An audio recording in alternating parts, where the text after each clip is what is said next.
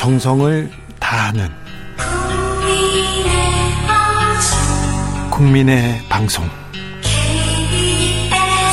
KBS 주진우 라이브. 그냥 그렇다고요.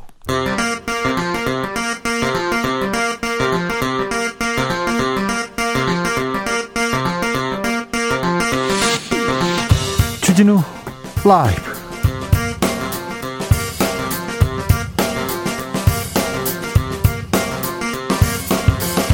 2021년 8월 4일 수요일입니다. 안녕하십니까. 주진우입니다.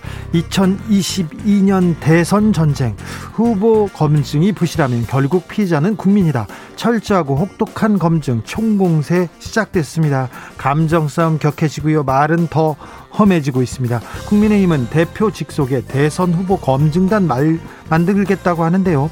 단장으로 윤석열 저격수 김진태 전 의원 물망에 오르면서 당내 미묘한 신경전 시작됐습니다.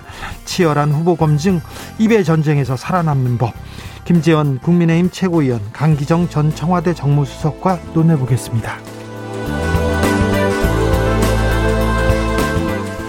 후보 검증과 함께 공약 검증도 중요합니다. 더불어민주당 후보들 2050년 탄소 중립 추진을 약속하면서 각자 정책 비전 발표했는데요. 기후 위기, 기후 재난, 매일 뜨거워지는 지구 이 열을 어떻게 식힐 것인지 정치권이 당장 행동에 나서야 하는데 어떻게 해야 될까요? 특별대담 지구는 빨간불에서 기후 위기 전문가와 함께 이야기 나눠보겠습니다. 남북 통신선이 복원되면서 멈췄던 한반도 평화 프로세스도 움직이기 시작했습니다. 기대가 큽니다. 그런데 변수가 나타났습니다. 한미 연합 훈련. 박지원 국정원장은 국정원장은 유연하게 대응할 필요가 있다고 했는데 국정원이 김여정 하명 기간이 아니냐 이렇게 비난하는 국민의힘의 목소리 높습니다. 8월 한미연합 훈련 어떻게 하는 게 지혜로운 해법일까요? 홍현익 세종연구소 수석 연구위원과 고민해 봅니다. 나비처럼 날아 벌처럼 쏜다. 여기는 주진우 라이브입니다.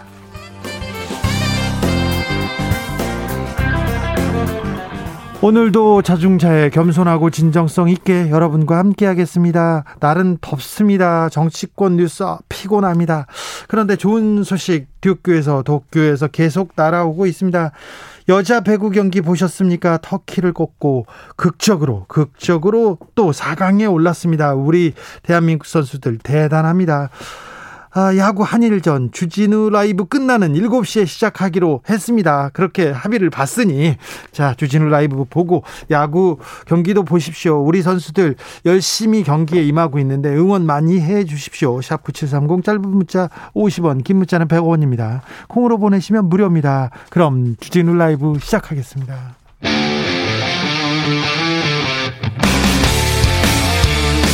탐사보도 외길 인생 20년. 주 기자가 제일 싫어하는 것은?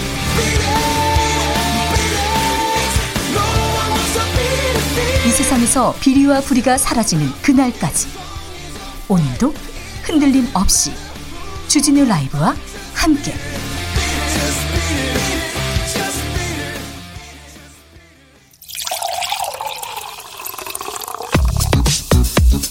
진짜 중요한 뉴스만 쭉 뽑아냈습니다. 줄 라이브가 뽑은 오늘의 뉴스 주스. 정상근 기자 어서 오세요. 안녕하십니까. 코로나 확진자가 늘었습니다. 네, 1,725명이 나왔습니다. 어제보다 500명 정도 넘게 늘었는데요. 어, 다만 지난주 수요일에 비하면은 150여 명 정도 줄어들긴 했습니다. 어, 확실히 지난주에 비하면은 좀 줄어든 확진자 수가 나오기는 하는데요. 네. 네, 하지만 여러 지표들은 좋지 않습니다. 비수도권 확진자가 많아요. 네, 628명이 나왔는데요. 어, 지난해 이 대구 경북을 중심으로 한 1차 대유행 이후 가장 많은 확진자가 비수도권에서 나왔습니다. 네. 어, 휴가철이다 보니까 수도권과 비수도권을 오가는 분들이 많아서요. 이동량 크게 늘어서 그런가 봅니다. 네, 이 실제로 전국의 이동량은 수도권이 3.6%, 비수도권이 6.4%나 늘었습니다. 비수도권 방역 수칙 강화하고 있습니다. 네, 이 비수도권 광역자치단체 가운데 유일하게 이 사회적 거리두기 4단계를 적용 중인 대전에서는 하루 평균 70명이 넘는 확진자가 쏟아지고 있는데요. 아, 결국 대전시는 내일부터 오후 10시 이후 대중교통 운행을 절반으로 줄이기로 했습니다. 피서객 몰리는 부산은요? 네, 지금 현재 4단계에 준하는 사회적 거리두기 단계를 유지하고 있는데요. 어, 현재 부산시는 오는 8일까지 유흥시설과 노래 연습장에 24시간 영업을 금지했고 또 피서객이 몰리는 해운대 그리고 송정해수욕장에서는 야간 취식을 금지했습니다. 전 세계 코로나 확진자도 계속 늘고 있습니다. 누적 2억 명을 넘었습니다. 네, 백신 접종이 상당수 이루어진 영국만 해도 2만 2천여 명씩 하루 확진자가 나오고 있고요. 이스라엘은 3천 명대 확진자가 쏟아지고 있습니다. 미국은 다시 10만 명대입니다. 네, 일본에서 지금 올림픽이 열리고 있는데 일본의 확진자도 1만 2천여 명이 넘게 나왔습니다.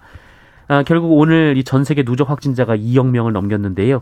이첫 그 코로나19 보고 후 누적 확진자가 1억 명이 될 때까지 1년이 넘게 걸렸는데 그렇죠. 다시 1억 명이 늘 때는 반년 정도밖에 걸리지 않았습니다. 아직 우리는 코로나에 유행의 정점을 지나지 못할 수도 있습니다. 지금 계속 늘 수도 있습니다. 그러니 지금 우리는 빨리 4차 유행 빨리 벗어나야 됩니다. 그래서 각별히 거리두기 신경 써 주시고요.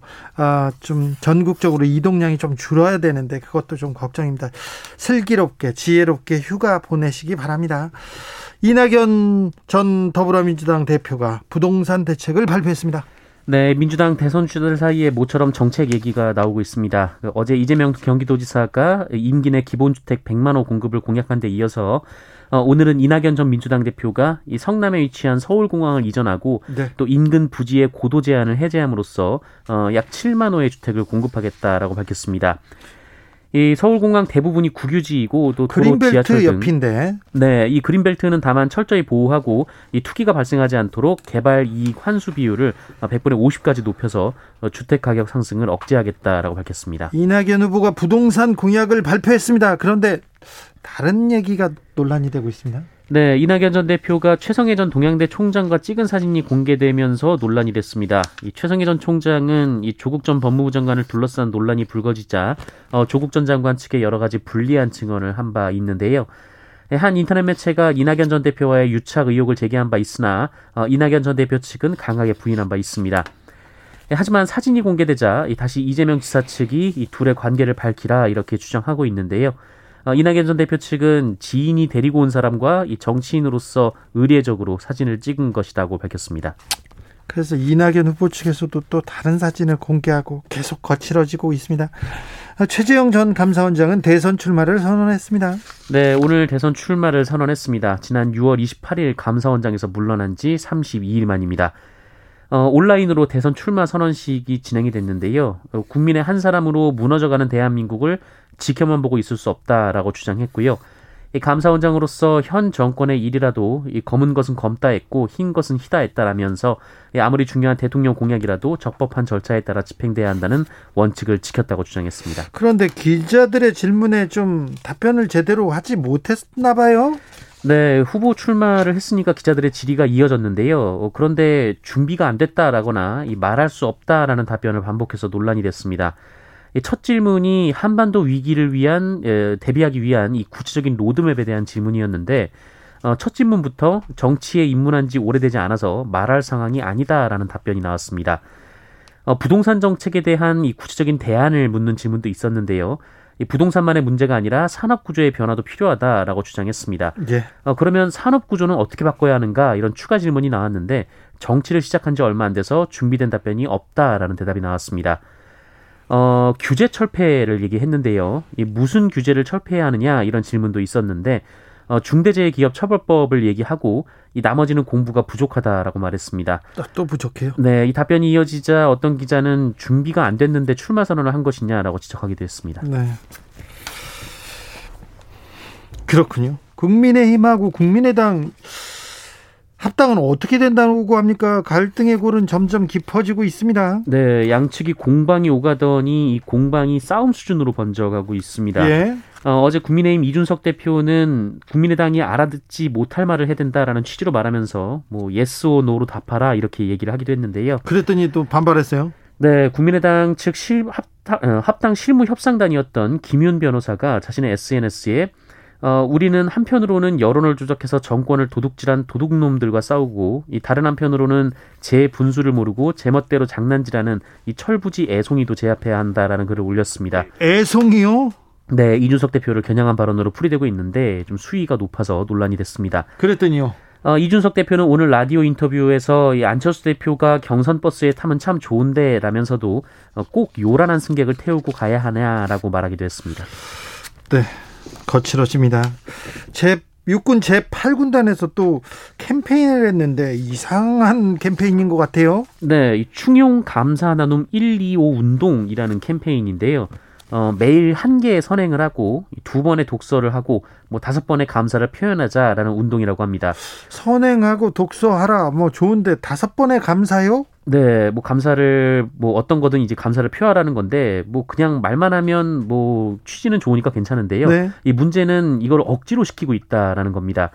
장병들에게 매일 다섯 가지의 감사할 일을 적고 아침 점호 때마다 다른 장병들 앞에서 발표하게끔 지시했다고 하는데요. 어, 그러다 보니 할 말이 없는 장병들이 이 날씨에 날씨가 좋아서 감사합니다. 뭐 이런 글을 사람들 앞에서 발표하고 있다라고 합니다. 이 군인권센터는 이 헌법에 보장된 양심의 자유 침해다라는 지적을 했는데요. 이 군단장이 좋은 뜻으로 권했다 하더라도 이 군단장의 직권을 남용한 것이다 이렇게 주장했습니다. 남의 좋은 점을 이렇게 찾아서 그리고 좋은 점을 찾아서 감사하자 이런 얘기가 있었던 것 같은데 약간 선을 넘었다 이렇게 직권을 남용했다 이렇게 보는 사람들도 많습니다. 음, 대부분 소규모 공장, 제조업장에서 다치는 경우는 끼임 사고인데요. 여기에 대한 대비가 조금 철저하지 못한 것 같습니다. 네, 고용노동부가 지난달 28일부터 전국 제조업 소규모 사업장 2,200여 곳을 대상으로 끼임 사고 위험 일제 점검을 했는데 어, 1,300여 곳의 안전 조치가 미흡하다라고 나왔습니다. 1,300여 곳이나요? 네, 비율로 보면 58.2%인데요. 예, 말씀하신 대로 끼임 사고는 제조업에서 가장 많이 발생하는 사고이고요. 사망 사고도 많아요. 네, 이 산업재해는 또 소규모 사업장에서 많이 발생합니다. 네. 어, 그리고 이런 사고는 대체로 방호 장치가 설치되지 않아서 이어지는 경우가 많고요. 어, 그리고 이 건설업 소규모 사업장 1,050곳을 대상으로 추락 사고 위험에 대한 점검도 벌였는데 805곳 어, 76.7%에서 안전 관련 법규 위반이 적발됐다고 합니다. 58%, 76% 굉장히 좀 위험에 노출을 해놓고 노동자들을 노동 환경에 밀어놓고 있는 것 같습니다. 사장님 좀 신경 좀 써주세요. 그리고 정부 부서에서는 이런 거 관리 감독 좀 철저히 해야 됩니다. 맥도날드가 유통기한이 지난 빵을 사용했습니까? 네, 이 폐기 대상인 햄버거 빵 등의 식자재를 버리지 않고 그대로 사용해온 사실이 KBS 취재 결과 보도가 됐습니다. 어, 햄버거 빵 겉봉지에 유효 기간이 적힌 스티커가 있는데 어, 유효 기간이 지났는데도 스티커를 덧붙이는 방식으로 어, 유통기한이 지난 식품을 재사용을 한 겁니다. 어, 이 KBS에 제보한 공익신고자가 이런 행위를 1년여에 걸쳐 촬영을 해왔고요. 어, 관리 직원인 이 점장 등이 지시했기 때문에 아르바이트생들은 따를 수밖에 없다라고 주장했습니다. 이런 네, 맥도날드는 사실을 인정했는데요. 하지만 아르바이트생들의 책임이라고 좀 책임을 돌렸습니다.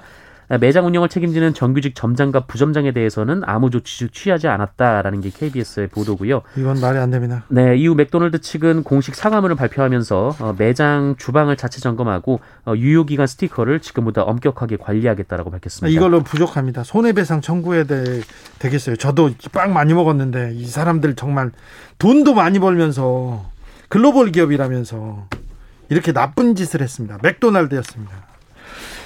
오늘 고 김홍빈 대장의 연결식이 열렸습니다. 어, 네, 어, 히말라야 14봉 완등을 달성한 후 하산 도중 실종된 고 김홍빈 대장에게 체육훈장 청룡장이 추서됐습니다. 어, 오늘 오전 10시 30분 이 황희 문화체육관광부 장관이 이 김홍빈 대장의 분향소가 마련된 이 광주시 염주 종합체육관을 찾아서 어, 대통령을 대신해 이 청룡장을 추서하고 유가족과 동료 산악인들을 위로했습니다. 어, 이 체육훈장은 이 국민체육 위상을 높이고 국가 발전에 이바지한 공적이 뚜렷한 사람에게 수여하는 훈장이고요. 이 청룡장은 1등급 훈장입니다. 네. 예, 한편 오늘 연결식은 광주시 산악연맹 주관으로 오전 10시에 열렸고요.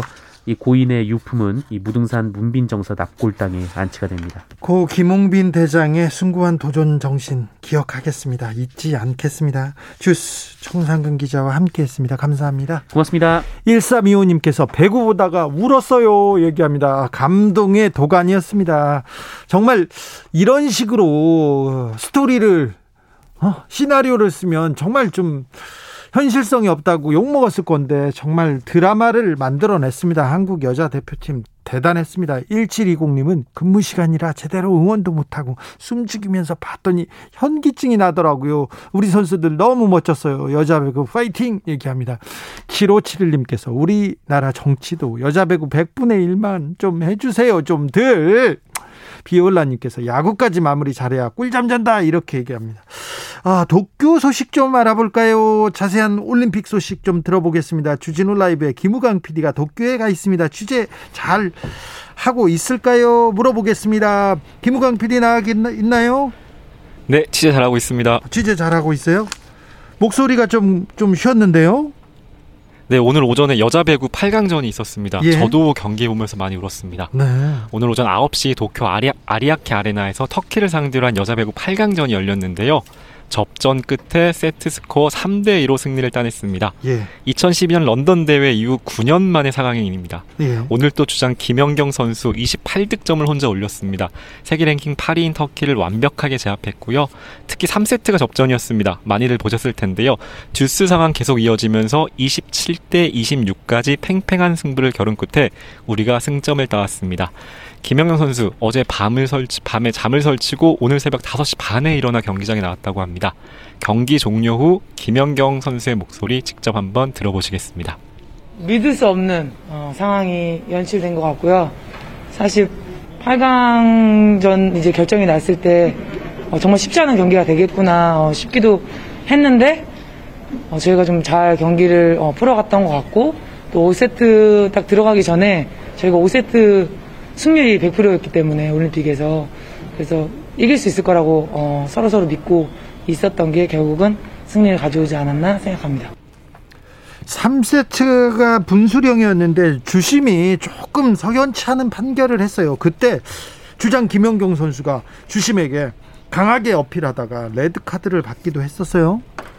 네, 오늘 경기 보시면서 분통 터트리는 분들 많았을 것 같습니다. 3세트 24대 23인 상황이었는데요. 예? 세트 포인트로 우리가 1점만 더 득점하면 3, 3세트를 가져오는 상황이었습니다. 중요한 상황. 그런데 주심 중요한 상황이었습니다. 근데 주심이 양효진 선수에게 four hit 범실, 그러니까 공이 공을 네번 터치했다고 선언 했습니다. 김연경 선수 주심을 향해 강하게 항의를 했습니다. 제가 있던 관중석까지 소리가 들릴 정도로 굉장히 강하게 어필했는데요. 그 과정에서 네트를 건드려서 주심으로부터 경고를 받았습니다. 이 레드 카드 올라올 때 놀라시는 분들 많았을 것 같은데요. 배구 경기에서 레드 카드가 선언되면 퇴장은 없습니다. 1점 다만 1실점을 받고 공격권이 상대방에게 넘어가게 됩니다. 그래서 다시 듀스 상황이 된 건데요. 그럼에도 3세트를 차분하게 승리로 이끌고 결국 4강에 진출하게 됐습니다. 김영 경 선수가 이끄는 여자 배구 대표팀 이번 주 금요일 오후 1시 브라질과 러시아 올림픽 위원회 간의 승자와 4강전을 치르게 됩니다. 1720님께서 5세트 끝나고 감중석에서 함성 나오니까 기자들도 막 소리 지른 것 같다는데 김우광 PD님 목소리였나요? 물어봅니다. 제 목소리 맞을 겁니다. 네. 굉장히 크게 소리를 질렀고요. 네. 네. 네, 알았어요. 잘했어요. 8호 이호님 선수들 서로 다독이면서 화이팅하는 모습 많은 감동을 준 것 같습니다. 얘기하네요. 5867님께서 근데요, 바로 옆에 있는 거 아닌가요? 왜 이렇게 깨끗하게 들립니까? 진짜 도쿄 맞습니까? 물어보는데요. 저희 KBS 중계팀 기술력이 이렇게 좋습니다. 아 그래요? 합정도 아니죠? 네. 도쿄입니다, 도쿄. 자, 지금은 어디 계세요, 김우광 PD님? 저는 조금 전 저희 남자 탁구 단체전 준결승전이 열렸었는데요. 아, 도쿄 메트로폴리탄 체육관에 나와 세계 랭킹 1위 중국과 맞붙었는데요. 네. 3세트 모두 내줬습니다. 중국의 백 역시 높았고요. 네. 중국 탁구에선 세계 최정상입니다. 오늘 우리 선수와 맞, 맞붙었던 대표팀 세계 랭킹 1위, 2위, 3위로 이뤄진 팀입니다. 중국은 서울 올림픽부터 리우 올림픽까지 금메달 32개 중 28개를 가져갔습니다. 네. 중국 오늘 뭐 준결승 전에서 실, 그 패배함으로써 결승에 진출은 실패했는데요.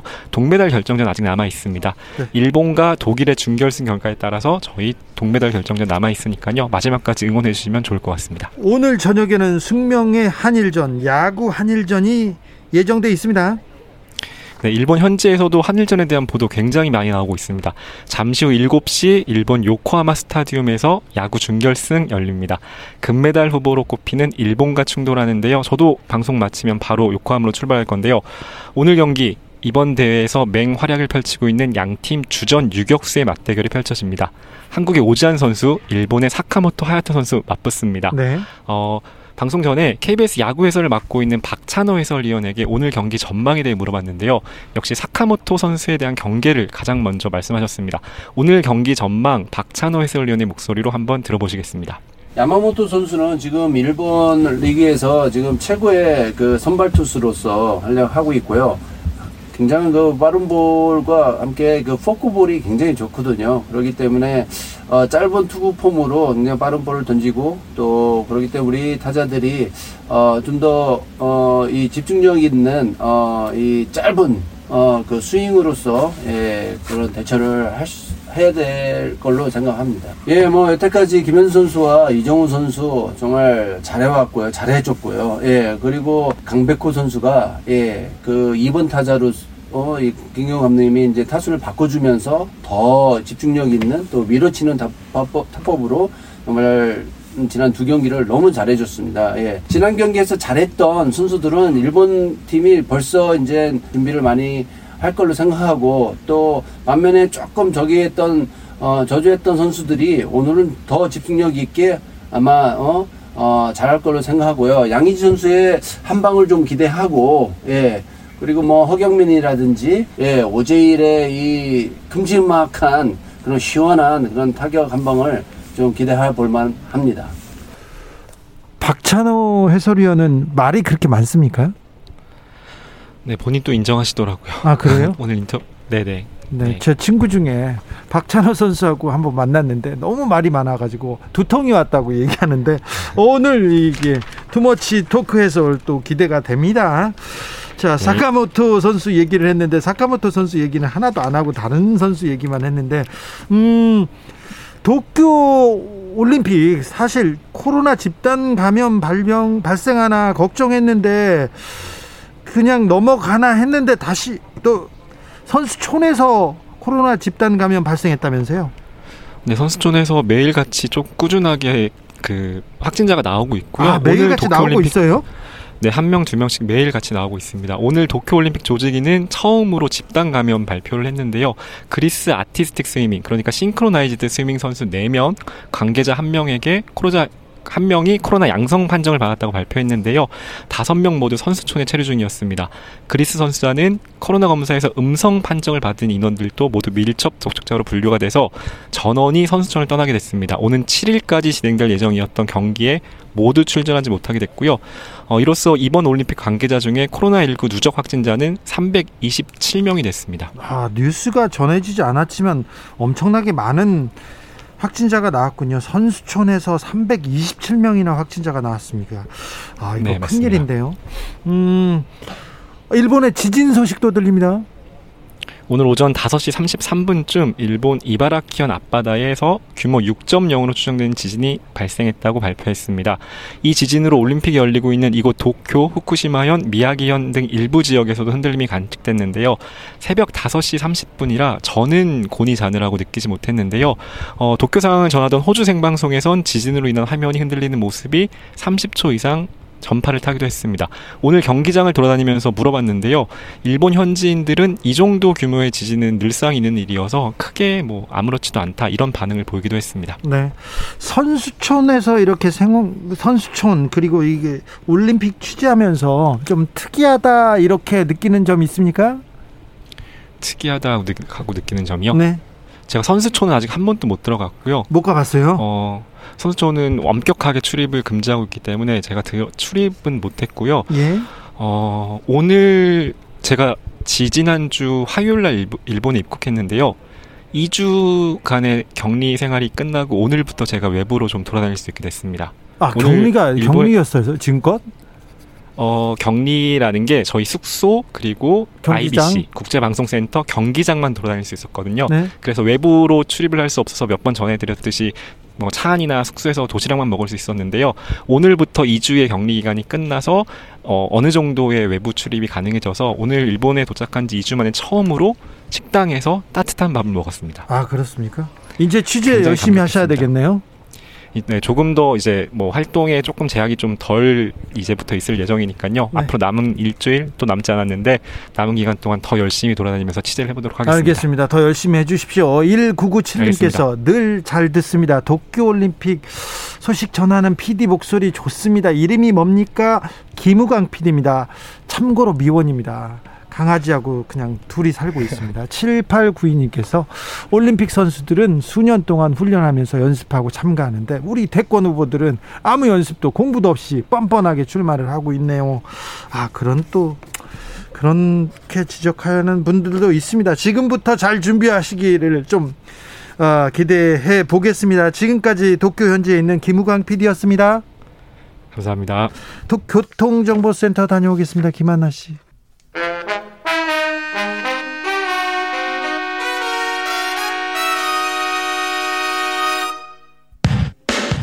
라이브 돌발 퀴즈.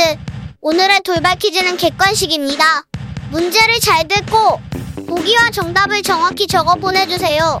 오늘의 문제. 도쿄올림픽에서 우리나라 여자 배구 대표팀이 세계 랭킹 4위 터키를 꺾고 4강에 진출했습니다. 특히 3세트에서는 이것 상황까지 간 끝에 세트를 따내 승기를 잡을 수 있었습니다. 테니스 배구, 탁구 등의 종목에서 승패를 결정하는 마지막 한 점을 남겨놓고 동점을 이루는 일로 새로 두 점을 잇따라 얻는 쪽이 이기게 되는 이것은 무엇일까요? 어려우실까봐 보기 준비해왔어요. 보기 1번 듀스, 보기 2번 룰라. 다시 한번 들려드릴게요. 1번 듀스, 2번 룰라. 샵9730 짧은 문자 50원 긴 문자는 100원입니다. 지금부터 정답 보내주시는 분들 중 추첨을 통해 햄버거 세트 모바일 쿠폰 드리겠습니다. 주진우 라이브 돌발 퀴즈 내일 또 만나요.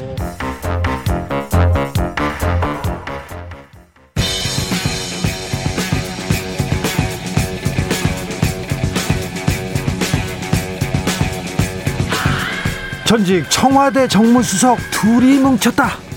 여당 야당 수석 크로스 김재원의 원 강기정의 기 원기옥 에너지를 모아 모아 모아서 원기 충전 원기옥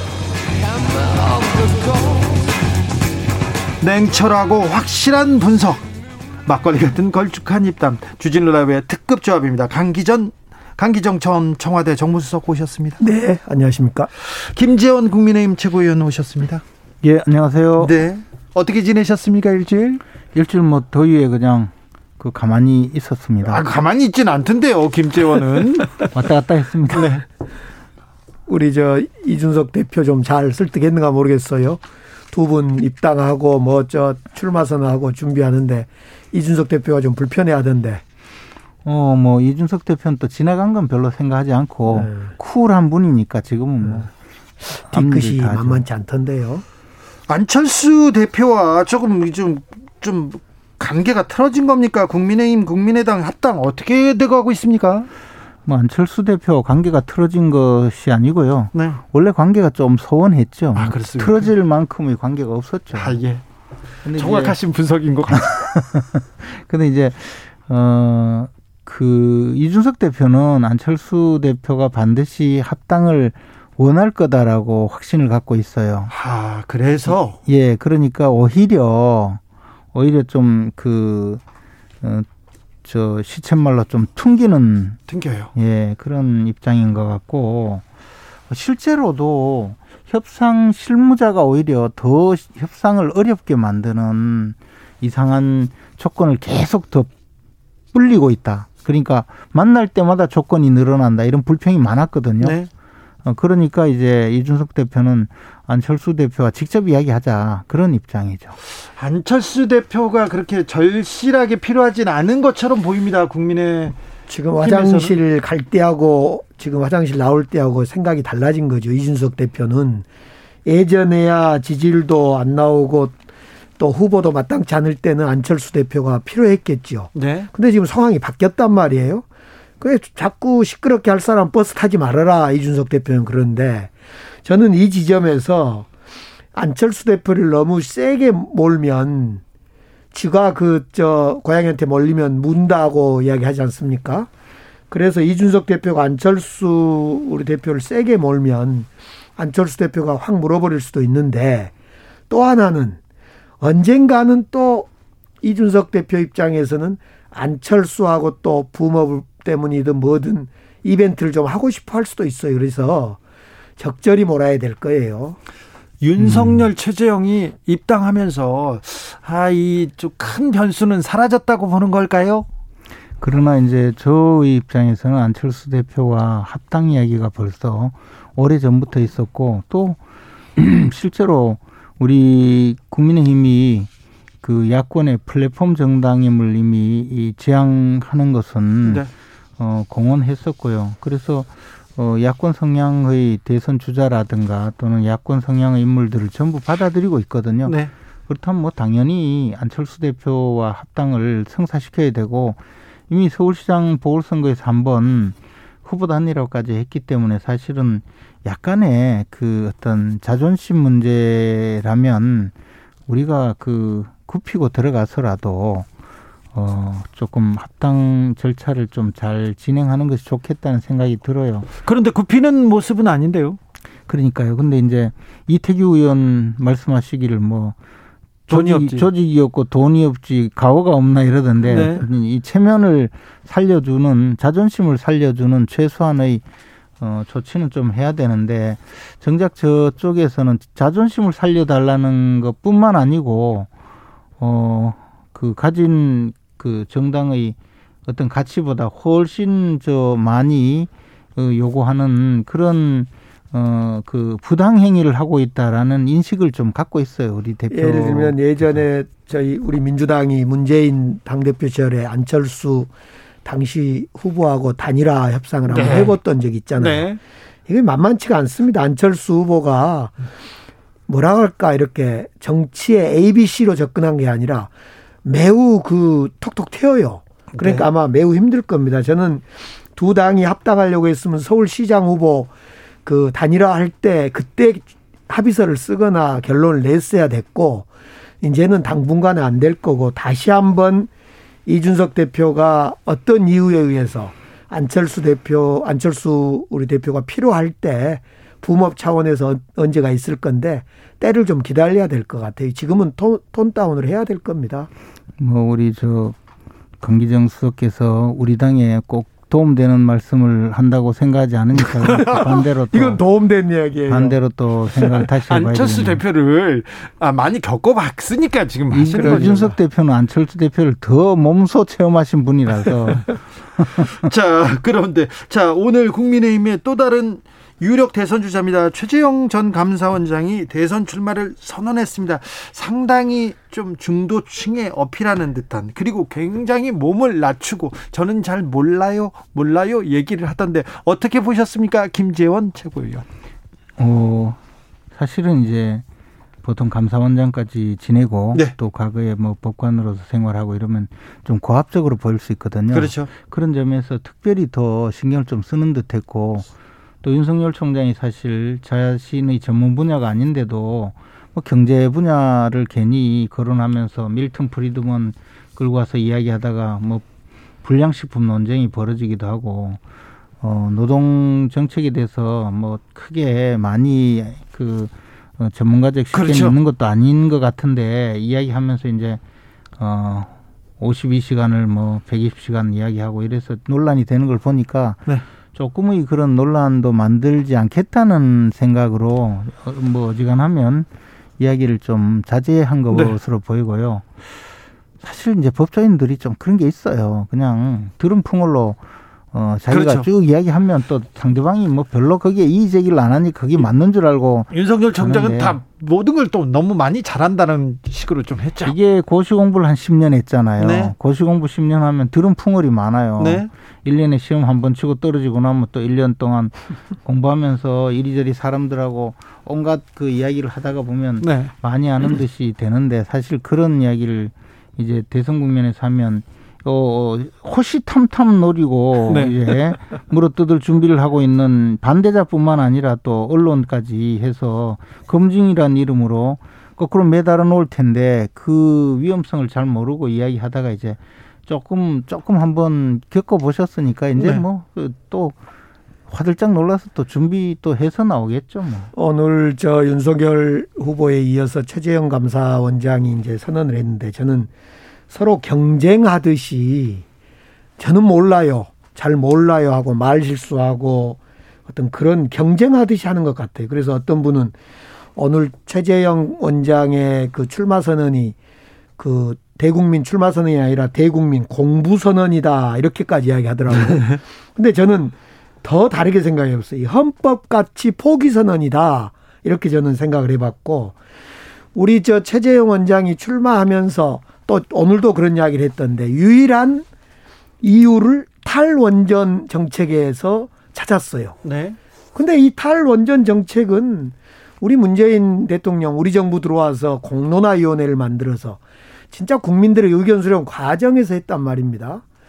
여기에서 헌법까지를 헌법적 가치까지를 포기하면서 이 탈원전 정책을 반대해서 내가 출마하겠다.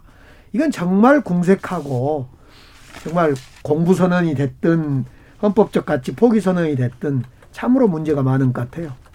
아니 뭐 좀 공격을 하시려면 좀 제대로 좀 확실하게 공격을 하셔야지. 지금 뭐 헌법 가치 뭐 잘못됐다는 겁니까? 헌법상의 그 어 대통령 직속 기관이면서도 헌법상 중립 기관 그게 바로 감사원인데요. 이 감사원장으로서 국회에서 요구한 그 감사를 적절하고 합리적으로 제대로 수행하고 있는데 이 헌법상 중립적인 기관의 장을 압박을 하고 목을 조르고 그, 그 뭐야 그 감사 결과를 뒤집으려고 온갖 방해 공작을 하니까 아 이렇게 있으면 어? 헌법 가치가 허물어지겠다. 그래서 나라가 무너지는 것을 바로잡으려고 출마했다는데 그리고 이분에 대해서 감사원장 저 임명할 때 미담 제조기라고 민주당에서 얼마나 저 격찬을 하셨습니까? 제가 그랬죠. 보니까 그래서 미담 제조기가 마지막 미담이 내가 나라를 무너져가는 나라를 바로잡겠다고 이렇게 나온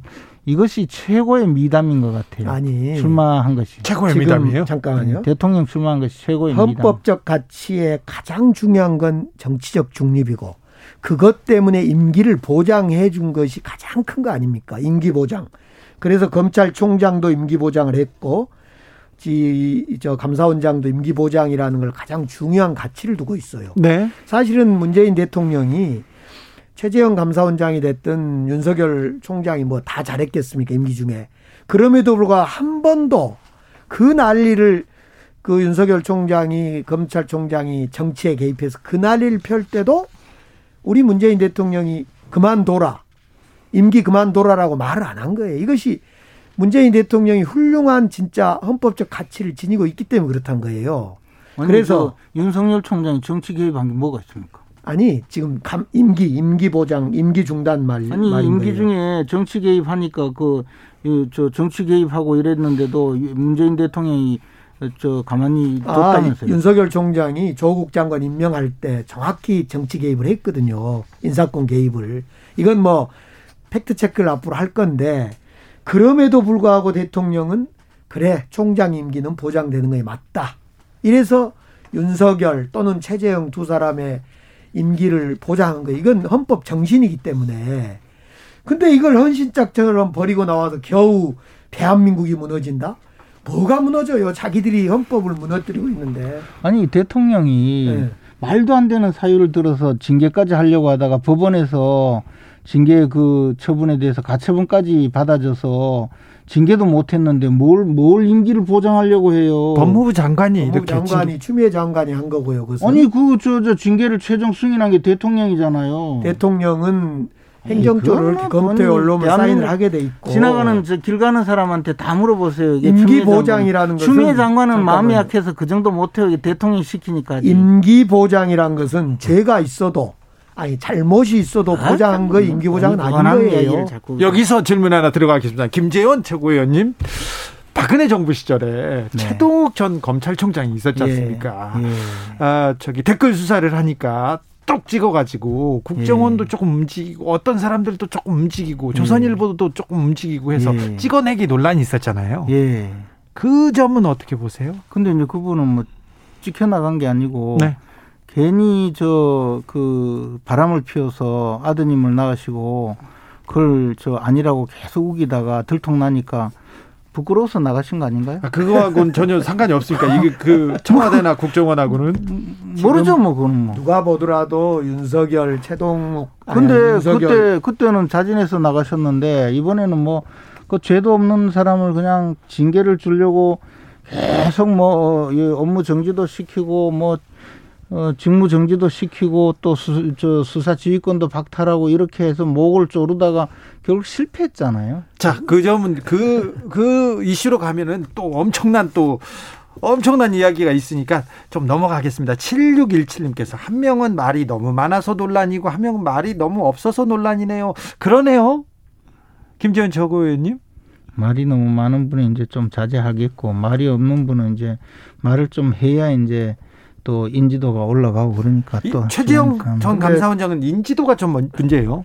아무래도 이게 이제 그 대중은 약간 좀 논란이 되는 이슈라도 그 이슈가 일어나야 관심을 보이거든요. 특별히 정치인은 그렇죠.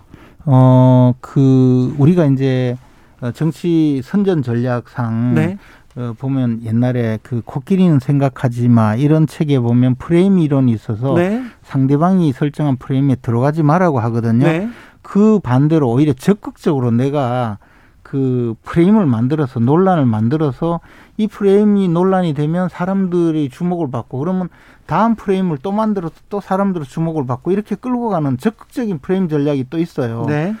어, 이번에 윤석열 총장의 보, 보, 어, 경우에는 좀 본인이 의도한 것 같지는 않는데 하여튼 뭐 만들었어요. 뭐 논란은 계속 납니다. 계속 계속 저, 저 연속극처럼 네. 그렇게 진행되어서 일단 시선을 고정하고 또 그 전에는 또 어떤 한 개인의 입당이 이렇게 음. 오랫동안 왜 입당 안 하느냐 언제 할 거냐 쭉 하다가 입당을 또 왜 이렇게 빈지털이식으로 갑자기 뛰어 들어왔느냐 뭐부터 네. 그러고 나니까 그 다음에 또 이준석 대표가 뭐 왜 입당을 이렇게 했느냐 입당 가지고 근 한 2주 동안 논란을 벌이고 이제 그 다음에는 뭐 다리를 뭐. 벌리고 앉았다부터 시작해서 네. 예, 쭉 했는데 어쨌든 끝은 어떻게 됐냐 하면요. 그 검사로서 평생을 살았기 때문에 굉장히 예리하고 날카롭고 어, 옆에 가지도 못할 정도로 무시무시한 사람일 거라는 일반 국민들의 생각이 있을 수 있거든요. 근데 알고 보니까 되게 허술하고 뭐 동네 저 복덕방 집 아저씨처럼 네? 음, 친근하고 좀 약간 허술한 분이구나 이래서 최소한 그런 면은 또 좋아졌어요. 주변 지금 말이 한 사람 많고 한 사람이 적다간데 말이란 것이 자기 인지도 올리기 위해서 뭐 할 수도 있고 정치인이 그러지만 윤석열이 이야기하는 윤석열 후보가 이야기하는 부정식품 발언이라든가 네. 뭐 앞에 수도 없는 거 놔두고요. 최재형 우리 후보도요. 말 안 한 게 아니라 최근에 최저임금 제도가 범죄다 이랬어요. 난 도대체 이 최재형 후보나 윤석열 후보가 이 부정식품 논 발언이나 음. 최저임금이 범죄다 이런 얘기를 하는 걸 보면서 여기는 완전히 선무당이에요 선무당 선무당이 사람 잡는다는데 선무당이 사람을 잡는 게 아니라 국민을 잡아 나가요. 이거 지금 다 죽게 생겼어요. 이 무당 계급, 그런데 이제 무당 직업을 또 모욕한 또 지금 상황이 아니 아니 근데 이게 선무당은 명사화돼 있기 때문에 그런데요. 뭐 무당 직을 뭐 이렇게 하냐 아니라 선무당은 국어 사정이 다 있습니다. 네. 꼭 윤석열 최재형 같은 분을 지칭해서 하는 건데 우리가 그 선무당 제가 이런 언제 윤석열 저 윤, 윤석열 후보가 누가 묻더만요. 그 누가 물었죠. 그 조은산 씨가 물었던가. 네. 어, 권투 선수 누구 이야기 했잖아요. 그거. 네. 그, 타이슨과 메이웨더 어, 뭐그 선수처럼 자기는 두들겨 맞다 나중에 KO승을 하겠다 근데 이 국민들이 보면 120시간 노동해야 되지 뭐 부정식품 먹어야지 음. 최저임금은 범죄지 때로는 여차하면 두들겨 맞기까지 해야 되지 이거 완전히 선무당이에요 선무당 어떻게 보세요 김재현 최고원님 아니 이제 저 그 지금 이야기하는 많은 부분이 일종의 말하자면 그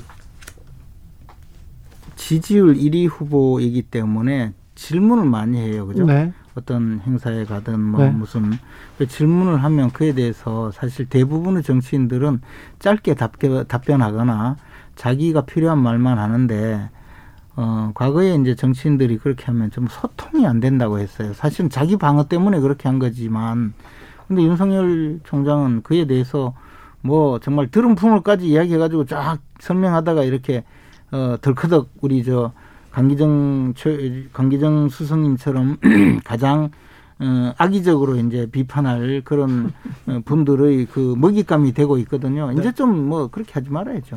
조금 달라, 질까요 당에서 그리고 뭐 음. 많은 사람들이 속속 지금 어, 윤석열 캠프로 가고 있는데 조금 달라질까요? 달라지겠죠. 그리고 지금 사실 만약에 전략적으로 이렇게 했다면 이제 목적을 달성했으니까 어, 수정할 것이고 그렇지 않더라도 스스로 이제 자기가 어, 좀 필, 필요한 이야기만 해야 되고 예컨대 어, 이 비유를 들어놓고 비유가 문제가 되면 아, 내 취지는 그게 아니고 이거야. 120시간 어, 일하다 실제로 120시간 일하라는 게 아니고 어, 그 근로 시간을 좀 유연하게 해주자는 뜻이야. 그렇게 답변하잖아요. 그러면 근로 시간을 유연하게 해주자 이렇게만 이야기하지 120시간 이런 이야기 하지 말라는 거고 불량식품이니 뭐 부정식품이니 그런 논, 논란이 괜히 있으면 그렇게 이야기하지 말고 아 저 법 적용할 때 너무 강하게 하면 안 됩니다. 그냥 이렇게 이야기하고 말하는 그렇죠. 그러니까 그렇게 보면 오늘 최재형 후보는요. 뭐 물어보면 공부가 덜 됐습니다.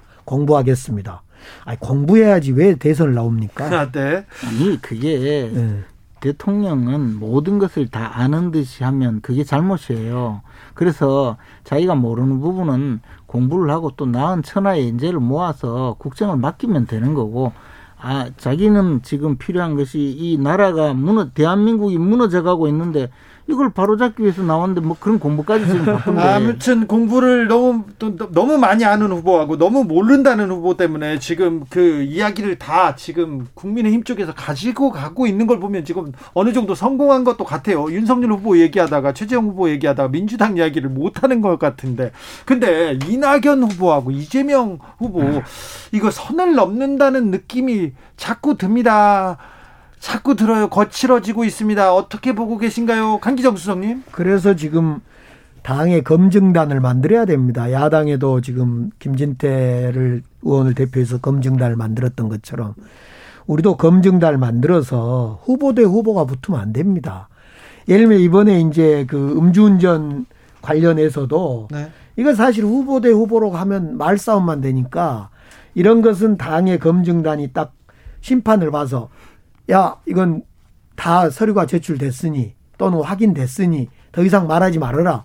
이렇게 심판을 좀 봐줘야 되는 검증단을 만들어야 된다는 것이 저는 해법입니다. 그 검증단이요. 네. 그 민주당은 지금 거의 이제 캠프로 다 가서 네. 중립적인 분이 없어요. 그러니까 우리 당의 김진태 의원을 그쪽 당으로 좀 수입해 갔어요. 아이고. 아이고 안 돼요. 안 김, 맞아요 코드. 김진태 전 의원이 검증단에 지금 단장을 맡는다 지금 국민의힘에서 얘기가 나오는데 이거 가지고 좀 윤석열 캠프에서는 조금 좀 불만인 것 같습니다. 뭐그 저는 뭐 그런 느낌 못 받았고요. 어 검증단 자체에 대해서 조금 우려를 할 수는 있는데 네. 그뭐 김진태 의원 그분 좀 그분에 대해서 불만을 갖는다든지 그런 이야기는 제가 못 들었고요. 다만 그게 이제 저 이준석 대표는 당 대표실 산하에 예? 당 대표 직속으로 검증단을 구성해서 운영하겠다라고 언론을 통해서 아마 발표를 하고 지난 그 월요일 날 최고위를 소집을 했었거든요. 네.